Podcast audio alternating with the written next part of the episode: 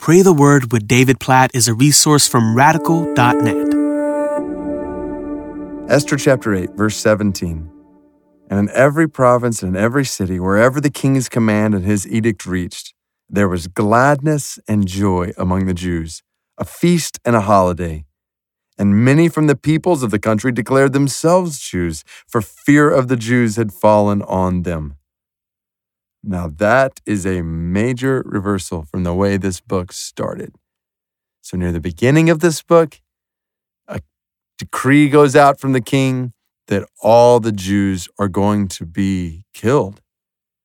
And now, as we get near the end of this book, a decree goes out that is good for the Jews, that they can defend themselves, basically, that they would not be killed and there was gladness and joy among them, a feast and a holiday. You got people who were even saying, I'm going to be Jewish, declaring themselves Jews because the fear of the Jews had fallen on them. Like this is a total reversal, and it's a picture of the provision of God for his people.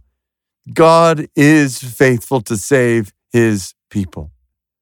God is faithful to show his power to show his grace, to show his mercy on behalf of those who trust in him.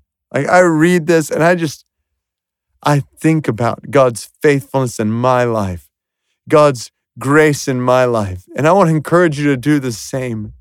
Like just let's stop today in light of this text and praise God with gladness and joy for his love, his faithfulness, His salvation, His grace, His mercy. He has saved us from our sin.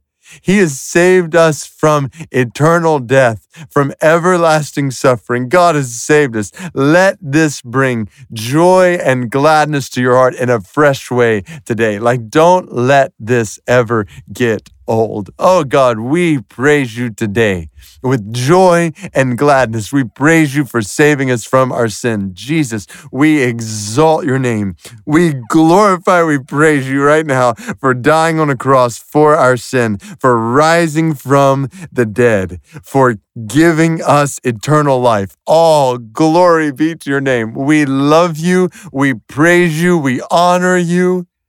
We celebrate your grace with joy and gladness in our hearts. Yes, yes, we pray for the spread of this to others too. God, we pray for the spread of your salvation, your joy, your gladness to others. Here, others around the world, God, we pray that you would spread the gospel to the Shaik people of Nepal, that they might have joy and gladness in you. We pray that you would spread the gospel to the Tamil people in Sri Lanka, God, for the Hui in China, for the Pashtun in Pakistan. God, Please, we pray for the spread of your joy and gladness to all the peoples of the world, even as we celebrate your joy and gladness in our own lives. Jesus, thank you for saving us.